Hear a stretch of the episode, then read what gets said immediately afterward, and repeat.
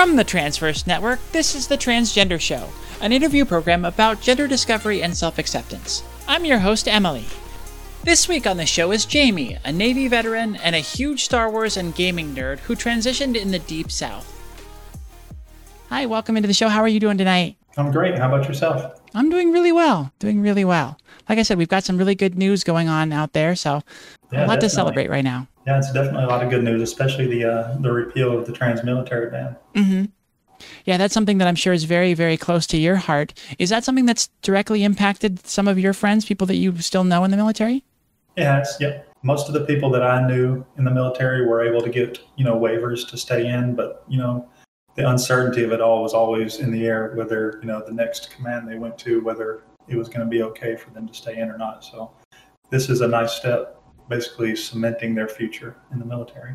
So you you know some people that are that are active in there. D- do you know if they've had anything once the ban went in place? You said they were able to get some waivers to stay in, but did that change the mood for them? Did that did they f- find any more or greater discrimination or any kind of bad treatment?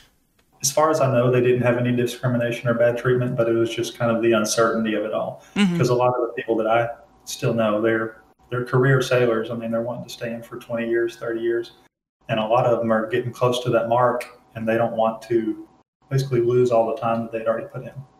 Yeah. Which would happen if you know you just weren't allowed to reenlist, or if you were kicked out for whatever reason. Well, yeah, and I know that the most important thing in the in the military is chain of command and the support that you get from them. So having the top of your chain of command basically you know trying to eliminate your existence there and, and your right in the military that that's got to be a really tough thing to struggle through It is. I can imagine. I, I got out right before the ban went into place, so I didn't don't really have a whole lot of firsthand experience myself with it. mm-hmm. But like I said, I still know the people, and for the vast majority of them, they were able to serve through the whole ban. But it was really left up to their command's discretion. So if they were in a position to where I don't know, the commander decided that their medical needs would be too great for a deployment or or whatnot, their their future could have been uncertain. But as far as I know, they they were all able to stay in without any real issues. That's great. Being on the outside, we didn't really know. You just hear ban, and it just it seems like you know, black and white. That's it. You're outdone. So Mhm. it's it's nice to hear that they at least had that waiver program. I think a lot of it was a little overblown with the ban, but still, it's it's that whole uncertainty. Just it, it kind of it doesn't make you it makes you fear for your future a lot of times, which I'm Mhm. glad that's over with. Yeah, I think that is a common theme of the last administration. Just a lot of uncertainty, a lot of strong words that you didn't really know what they meant or how they would really play out. But there was a lot of fear because of that uncertainty from from that. Yeah, definitely. Oh, Julie said uh, COC's chain of command, and Logos Taco commented again that Jamie equals nerd. I, I can't wait to get into that portion of the show later on, because My reputation precedes me. yes, on top of her military experience and uh, you know the wonderful things we'll get into her in her story, she's also a big Star Wars and gaming nerd. So there'll be plenty for us to talk about. We'll try not to get too too derailed with that. Let's go ahead and get into your story here. I like to start with with your history and uh, kind of basically with with your childhood. When you were younger, what were some of the signs for you that either you knew at the time or you're able to trace back that you um, that you were different from the gender that you were born to? So I don't really know if I remember the exact moment that I realized, but if I'm looking back, I was probably around seven or eight years old, is is what I would imagine, and it probably is a lot is pretty typical for a lot of trans women. I I liked trying on my sister's clothes. I like trying on my mother's clothes, stuff like that, and it's it was.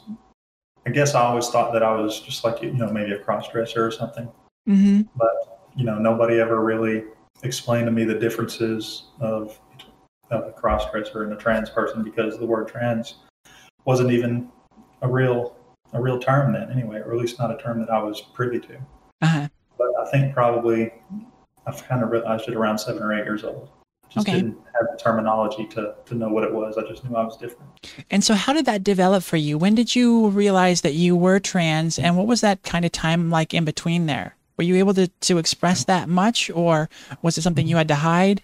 It was something I hid very extensively up until I was probably in my mid 20s to late 20s. As we talked about the military, I joined the military kind of to to maybe you know stamp out that those feelings. Maybe it would you know make a man out of me, etc. And uh-huh. Just I guess it didn't work. but, but no, I mean that's I didn't I, I, hid it very, very well. Nobody, nobody ever knew. I, I, was never caught with any clothes or nothing like that. Uh-huh. But when I was around 25 or 30 is when it started really rearing its head to where my partners would find out about it and I would tell them and, and whatnot. Mm-hmm.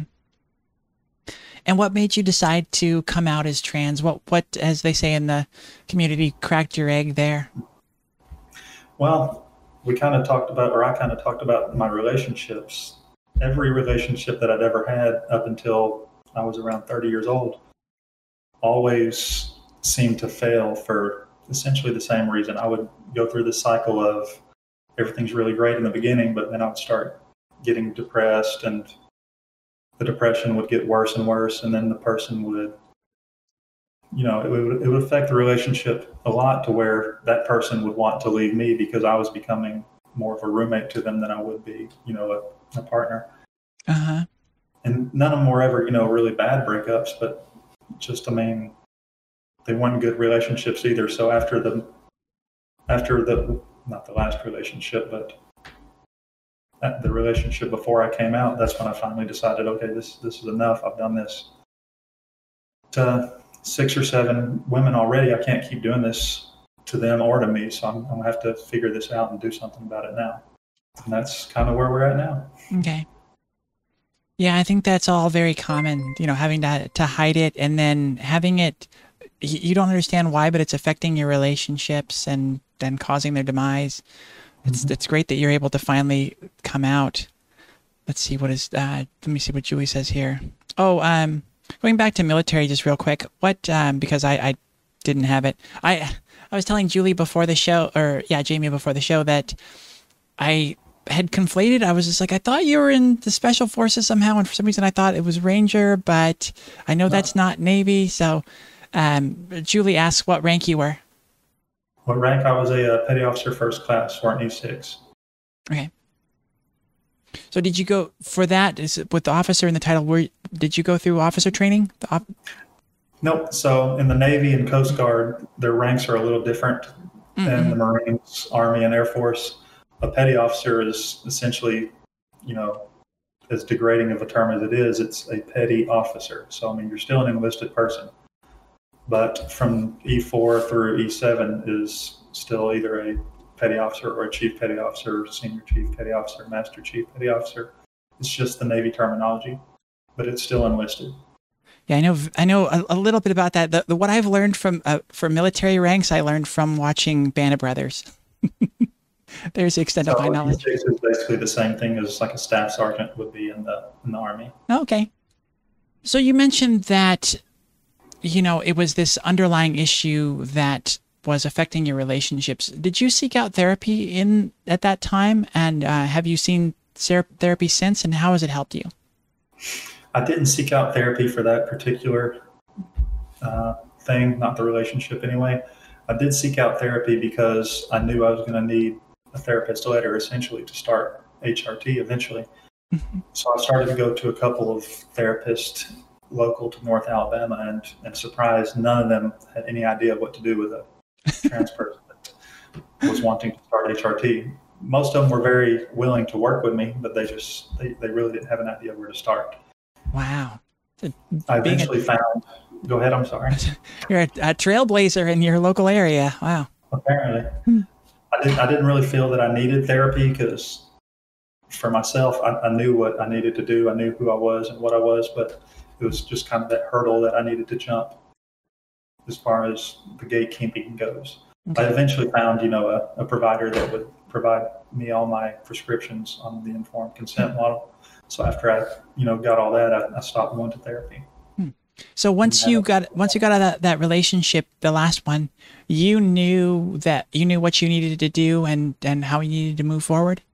I did because it it had been building up in me for so many years anyway and I was always on the internet researching what I needed to do, even hmm. you know while I was with this person. Did you have any question in starting that? Which of the procedures, which of the steps that you would go through, or did you have a plan from the beginning, from what you read? I had no plan at all at the beginning. I just knew I needed to, I needed to do something. I knew that what I was doing wasn't working, obviously, so I needed to find a new path forward. And eventually, that just that turned into HRT being the the very first step I took. Hmm. So let's get into coming out. Who did you come out to first? I came out to one of my younger sisters first. It was on um, Christmas Eve of 2014 is when I came out to her. And I came out to her because I knew for 100% fact that she was going to be supportive of me. Mm-hmm. I had no doubt in my mind that she was going to welcome it and that she would love me no matter what. But it's was, it was still kind of, I'm still nervous to do it, even mm-hmm. though I knew what the outcome would be. And her outcome was exactly what I expected it would be. What was it about her that suggested to you that uh, that gave you that confidence to know that 100% she would support you? I, I, know her very well. She's she's always been very supportive of of like gay rights, trans rights, and and whatnot. I just I just kind of knew. I've, I've, known her for 30 years anyway, so I, I felt like I knew how she was going to react. Mm-hmm. And then a couple days later, I told my other sister, and then a week or two after that, my dad was told, and, and we moved on from there. Mm-hmm. And how did that all go with the rest of your family?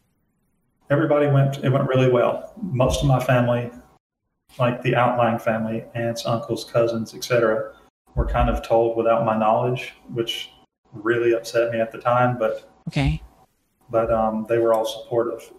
All right. Yeah. I was just kind of, you know mad that they were told without me knowing about it.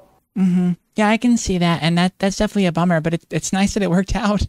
Yeah, it, it, it made it a lot quicker for me. I was I say, to, uh, over it. Yeah, saved you some time. it's like, oh, by the way, everybody knows already. I'm like, oh, great. All right, moving on. How was your acceptance? Were you, you were in the the military at this time then, right?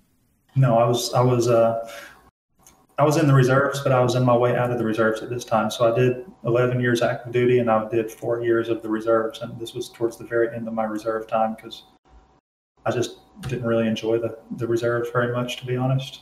Mm. So this was at the end of it. I, I never had to come out to the military. Okay, that's that makes it easy. Mm-hmm. I mean, I was still on HRT while I was in the last couple of months of the military, but I that nobody really knew. Hmm. Did you have any fear then that something would get get discovered, or were you pretty sure that? No, not really. I mean, I knew I was getting out soon anyway, so it wasn't a big deal to me. Okay. And then did you go straight into another job after that? I did. Since I was in the reserves, the reserves is only really, you know, the one week in the month, two weeks a year. Mm-hmm. I was already working at my current job then. So that was my Monday through Friday job. And then one weekend I would go to a Navy Reserve Center and, and do all that. And what was their level of acceptance there? At the job I'm at right now? Yeah. Uh, none at all. I I started dressing a little more androgynously at work because when I started there, I, I kind of looked one way. And I had the you know the short military crew cut. I had a full beard most of the time, and then when I flipped and started, you know, the hair started getting longer. I, the beard was going away. You know, the ears are pierced, getting smaller, getting thinner, and and whatnot. They they kind of knew. I wasn't mm-hmm. hiding it. I knew people. I knew people were finding out. I knew everything. But eventually, I just went to my HR department and I kind of told them, you know, what I was doing. And the HR manager looked me in the eye and she kind of said, "Yeah, we we know, Jamie. It's not a big secret." I said, "I know. I mean, it's. I just still have to tell you to make it official so I can start getting all the paperwork changed and whatnot." So it was kind of a similar situation with the HR department and my sister. I knew everything was going to be cool, but it was still just kind of nerve wracking actually doing it. Mm-hmm. And did that did that kind of gradual change make it easy for you, or in retrospect, it did. did. it make it kind of did it uh, build some of that nervousness a little bit? I think it did. I, I, I don't know if I could have flipped the switch and did a 180 in one day. I don't I don't know if I would have been able to handle that. So the the gradualness was was my way of doing it, and it, and it worked out well for me. Mm-hmm. Yeah, that's another another good way of handling it. Like uh, you said, you know, with with coming out to somebody, it's really important to find that person that you know really well and you know that that supports you completely you know to target the ones that you're really sure of and start there build up your support network and then go from there and take it at your pace you know I, I did sort of the same thing at work. I started wearing some more kind of mm, i wasn't wearing androgynous clothes. I was wearing women's clothes but um that that could pass. And in Yeah. sizes that were large enough to to where they look like guy clothes but i was like doing a little bit of makeup like you said. I added the ear piercing and stuff like that. And i had some friends that that saw and called me out on it and supported. And so i'm like okay i think this is this is this can work. And then yeah I just mm-hmm. kind of gradually built from there. And then and then it was kind of a combination. I eventually did just kind of a band-aid 180 thing where it's just like here you go. Showed up to work in a skirt. But I did I did have that same kind of like slow, subtle build up to grit to gain that confidence to do it. Yeah, it, it, it definitely worked out well for me. And and besides besides the HR department on that day that I told them those years ago, Mhm. I still haven't you know officially came out at work. So I'm I'm not sure if anybody really knows or not. That was just my attempt at a bad joke. Okay. good, good, good. Because I'm like, there, there's never been like a you know a, a meeting to you know basically tell everybody, hey, this is Jamie now. Nothing like that. None, none of that was ever done at my work. I just kind of went to HR and then Hmm. went back to work. Did you have anybody that gave you a second uh, a second look at yeah, work? I mean, there's there's there's people that that do, and it's it's been quite a while. But I mean, you know, I don't let any of that bother me. I didn't hmm. really let it bother me then either, because I knew the company had my back. So hmm. You must get that from from your your Navy toughness. That must be where that comes from. Uh-huh. I, I like to joke that I have pretty thick skin. I mean, it's it's it's really tough to get me worked up. Did you have that before you joined the military, or was that something that you gained there? It's probably something that I built built there because I don't I don't think I was like that as a child, but it, the military probably helped. Interesting, interesting. Uh, so it seems like it kind of went well for you everywhere. Did you have any areas in your life where it, it didn't go so well? Where you where you kind of either felt nervous or or unsupported or or scared? Uh, in, in my life, I would say no. There's there's been you know random little situations like at the driver's license office and stuff like that that that I've had bad experiences with them, but nothing you know super you know super bad. Hmm. Has the community you, you mentioned when you went to see a therapist that you were sort of blazing a trail there. They didn't have a lot of experience with that. Has the community kind of evolved around you a little bit? Do you see more trans people? Do you see more trans acceptance and services, or is it still kind of hunting and pecking trying to find that? Oh, there's there's tons of trans services in, in the North Alabama area now. There's there's lots of therapists. There's several different choices for somebody who's wanting to find a you know a primary care doctor or somebody to just do hormone therapy. There's there's a lot of it around, and there's plenty of therapists that are specialized in it. Well, not specialized in it, but they they that's part of their practice. So hmm. there's there's there's a lot of resources around. What is your level of involvement in the trans community in your area? Uh, it's not super. I don't have a. I don't have a super high level of you know commitment with the with the community. We were you know meeting once a week or so. A, a good majority of the group would you know meet for dinner once a week, but Oh. that kind of got put on hold since COVID happened. So I haven't seen a lot of them. Yeah, that makes sense. What was we your have first? a whole other Discord server where, where we're all on. So I mean, it's it's nice that I get to see some of their their glow up pictures. You know, I haven't seen any any of them in person in almost a year now. Hmm.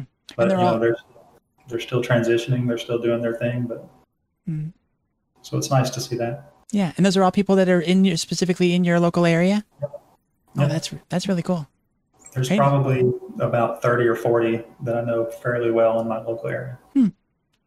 What was your first experience with community? When did you first find that in in your in this whole scheme of your transition? Uh, it would be that community that I just talked about. Uh, I, I kind of did everything on my own for the first several years just because I, I kind of thought, hey, I'm, I'm going to do this. I don't need anybody else. It was kind of one of those stubborn things inside of me. But one one of the fellow trans people in the area, she she kind of found came across me on Facebook one day, and she was like, "Hey, I think I know you, but there's you know there's this big group in in here in town. If you want to if you want to take part in it, you seem like you're already on your way, but if you know if you want to take part in this, we're here just to let you know you're not the only one." So that was nice. Yeah, that's great that they actually reached out to you. That's pretty unique. I haven't heard anything like that yet. Did you have any?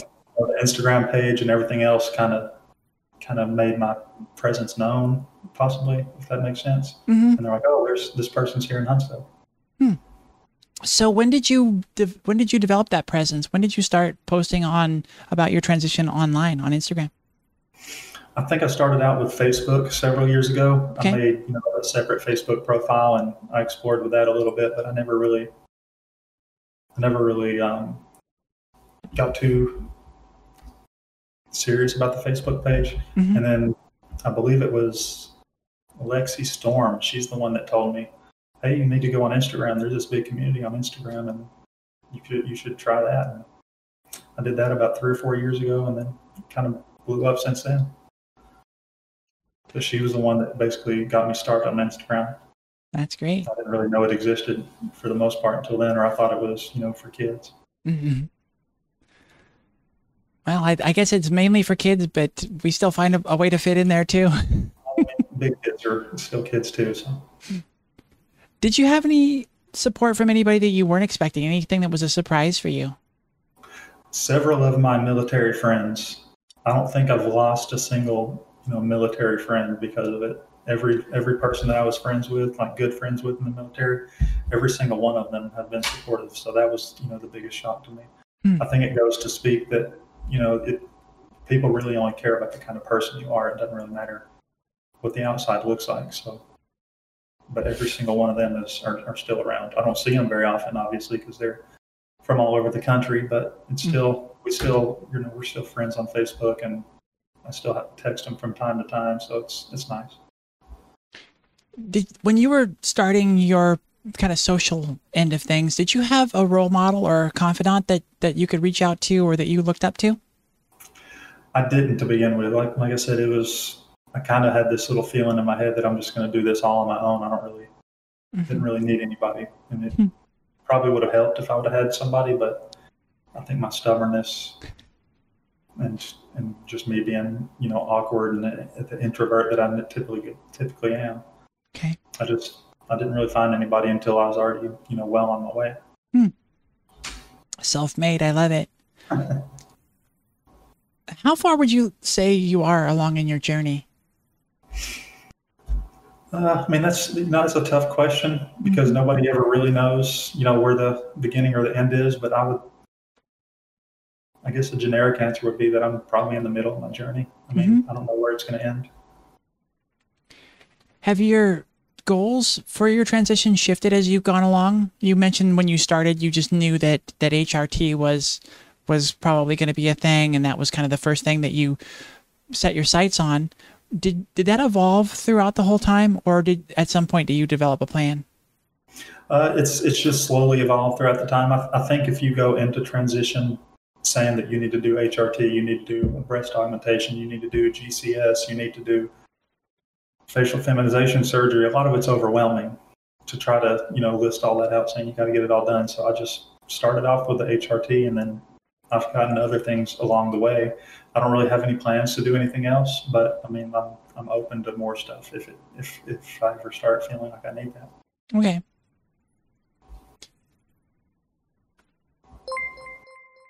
Um, so these days, how how confident do you feel as a trans woman or as a woman out in public and just in your general life? I'm confident. I'm, I have no problem going out and being being myself out out in town, out at work, whatever. Um, I mean, I am who I am at this point. There's no hiding it.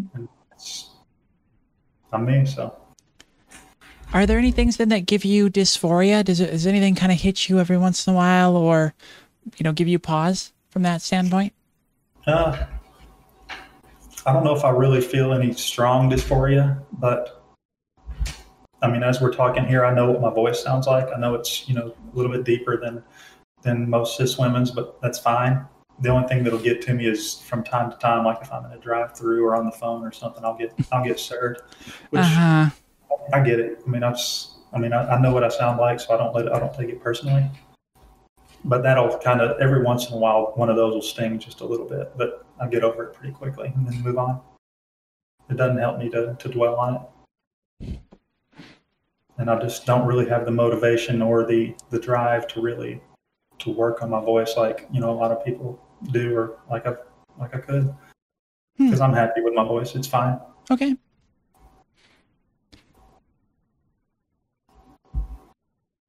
We're cranking through these.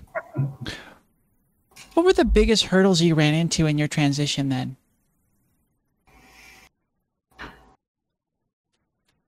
Uh, the biggest hurdles were probably one of one of the surgeries that I've gotten. It, it took me a little while to get it approved through insurance,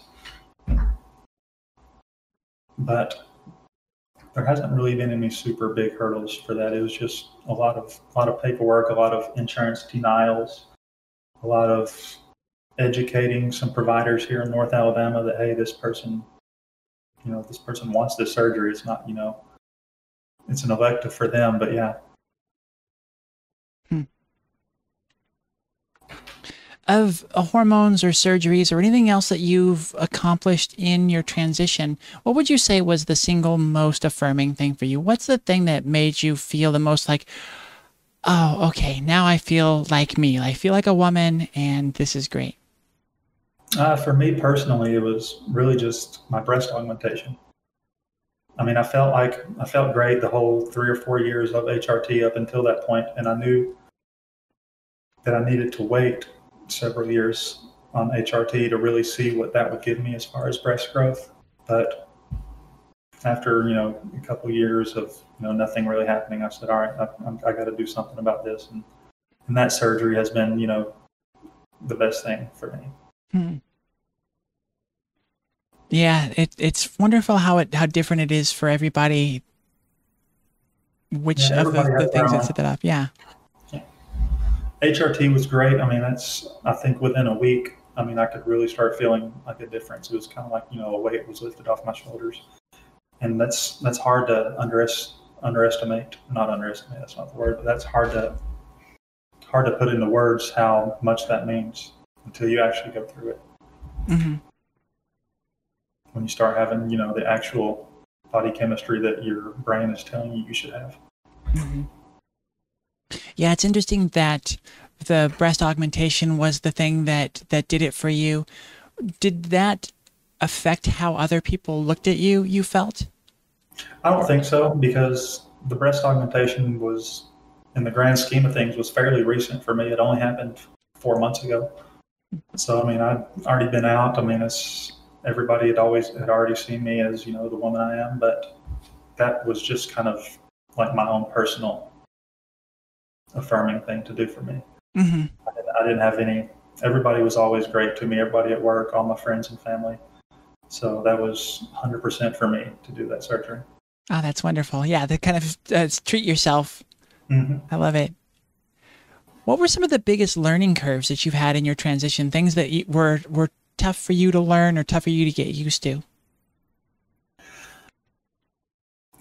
the thing probably toughest for me to get used to is is realizing how much cis men typically don't value the opinion of women when you're in big groups.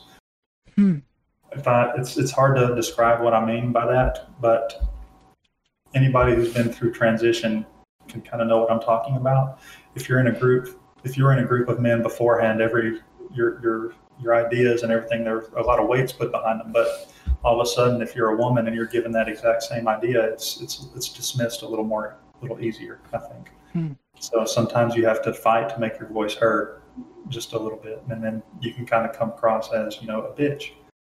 But you have to you have to do that just to kind of get your ideas out there. I love That's kind of the biggest thing.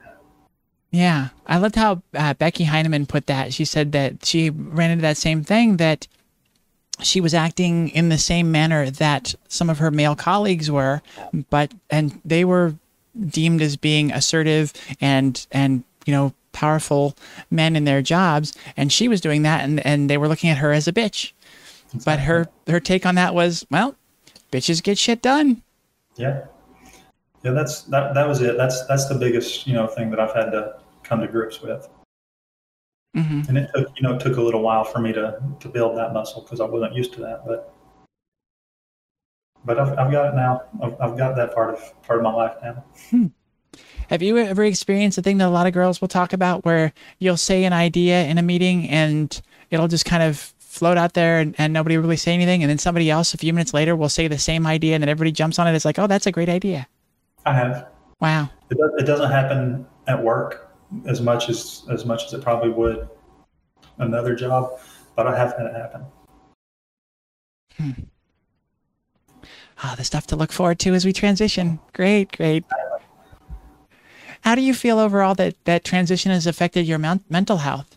Lo- For a lot of women, it's this wonderful weight lifted off, and it's this big change. It sounds like you were already tough, and and you knew what you needed. Did it have much of a change there? It did. I mean, even if I was tough or knew what I needed, I'd still I still had that you know that turmoil going on inside of me, whether or not I express expressed it you know physically or or not, it was still there. So it's all that has basically dropped. All the weight's been lifted. Hmm.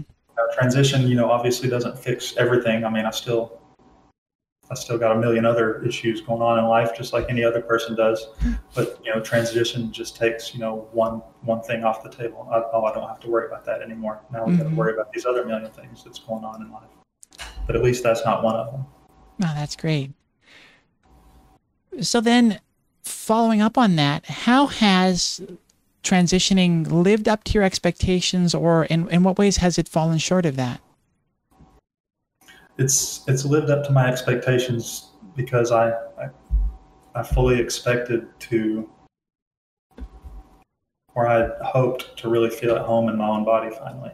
So that has 100% lived up to its expectations for me. Nothing's really fallen short as far as I'm concerned. Okay. But everything else, I mean, it's it's spot on. Everything's up to my expectations. Mm-hmm. Getting a comment in the chat that my hair, I've got the the the surfer chick hair going tonight, which is an interesting comment. And then, of course, um, uh, Madison uh, claims that uh, your hair is absolute fire, though tonight. Nice. Got the I got the blonde going tonight. Mm-hmm. Is that a dye? It is, or bleach, but Bleach. Mm-hmm. Yep. My hair is pretty dark naturally. Like if you probably went on my Instagram page and go back several years, you can see that it's it's quite dark. Hmm. Is it pretty similar to my, my natural color? It's pretty close. It's hmm. it's maybe not as dark, but it's pretty close. I when I was younger, I kept trying to dye my hair. I wanted it to to bleach it and and dye it red. And every time I would bleach it, it gets this because it's so dark. It gets this mm-hmm. crazy bright orange color that mm-hmm. I just I kept stopping on. I'm just like that's pretty awesome. And I didn't want to go further with the bleach because I was worried about what it would do to the hair. So I just left it at this mm-hmm. this fiery orange. People would be surprised about the fire aspect of that. I'm sure. Yeah, I mean the bleach bleach will damage your hair. I mean it's it's a damaging process no matter what. So you really just gotta find somebody who's gonna minimize that damage to the best of their ability. Hmm. So, um, as we get to the end here, I've got my my fun question, and I already, I, well, obviously, because we've already interviewed, we, I know the answer to this one, but it's it's how did you choose your name? And I'll let you talk about that. Well, I didn't actually choose my name. My parents chose my name for me, luckily enough, when I was born. So I've always been Jamie. Uh, my middle name has always been Lee, but I did have to change the spelling of my middle name due to the odd wording of the Alabama statute, because it states that to change your birth certificate, you also have to change your name. It's basically a name and gender change document. So I had to change something of my name just for my birth certificate to be changed, which was, you know, kind of odd to me. But Y- I Yeah. just changed my name from Lee to Lee. It was L E E, Mhm. and now it's L E I G H. It's just it's it's the same name no matter what. Luckily, but I didn't have to memorize anything, and I don't really get dead names. So Yeah. that kind of yeah, eliminates that. I mean, Did- I might be getting dead name, but I don't know if I don't know I don't know if I am or not. Did you did you have to go through? Did you go through and change all of your documentation then, or in some cases you're like, ah, that one's not. I don't need to change it because it's so close. Uh, I've had to change everything just because I don't. I don't want there to be any of the old spelling out there. Mm-hmm. Not that I care if anybody sees the spelling. I just I don't want there to be issues if I'm applying for a loan or something like that. And like, well, you, you, might not be the same person. Mm-hmm. I have found that most, not most places, but some places that I contact about um, changing my name over, most of them basically tell me, you know, they didn't even know my middle name anyway. They just had my middle initial. So they're like, I don't, I don't think we ever knew your middle name. It's just as Jamie L. And I said, all right, we're good. I don't have to change anything. Nice. Cutting that one out makes mm-hmm. it easy. Again, half of your work was done in your in your process. That's kind of wonderful. Mm-hmm. So that's interesting. How did you choose uh, the, or why did you choose the Instagram name of Justifiably Jamie? Uh, I just, I just liked. I don't know what the term is. I used to know the term, but there's the alliteration. Yep, that's it. Mm-hmm. I like the alliteration of it just because I, I think I'd seen, you know, suddenly Samantha. There was a couple other ones that were, were similar. They would just use the the first letter of their name and then come up with some other name. So that's that's kind of how I did it, and it, it stuck. Mm-hmm. Yeah, it's like it's it, um it's like you know we've got several in the community as well, embracing Tiffany, and now I'm kind of blanking on some of the others, yeah. but. It was kind of funny when I realized that yeah, you didn't have to change your name, and yet you still have one of those of one of those names that suggests that you're accepting this this new identity and you're and you're justifying it. You're justifiably Jamie, and it's just like mm-hmm. it's interesting because you always were Jamie. mm-hmm. It's fine though, justifiably Jamie Lee. Mm-hmm. Oh yeah, J- just Jess. That's right. This is the month of jests. You know, usually it's it's a month of firsts, but this is a month of justs. We had we had just Jess, and now we have justifiably Jamie. and then we got mainly Madison. There's a couple other ones that do it. So yeah. so as we wrap this part of the the show up, what advice do you have for young and closeted transgender people out there? I would say if you're going to transition, do it for yourself. Don't do it for anybody else. Don't do it for your friends, your family, anything like that. If, if you're going to do it, it needs to be your decision and you need to to own that decision and just do everything for your own happiness. Mm-hmm. All right, everybody. I'm not going to belabor this anymore. Jamie, this has been wonderful. Thank you so much for sharing your story and for going off into these different tangents. All right, well, thank you for having me on. Thanks for listening to this episode of The Transgender Show from the Transverse Network. Watch the full video version of the show live Tuesday nights at twitch.tv slash the transverse, and be sure to catch our slate of other great shows there as well. If you love what we're doing and want to support the transverse, you can do so by visiting patreon.com slash the transverse.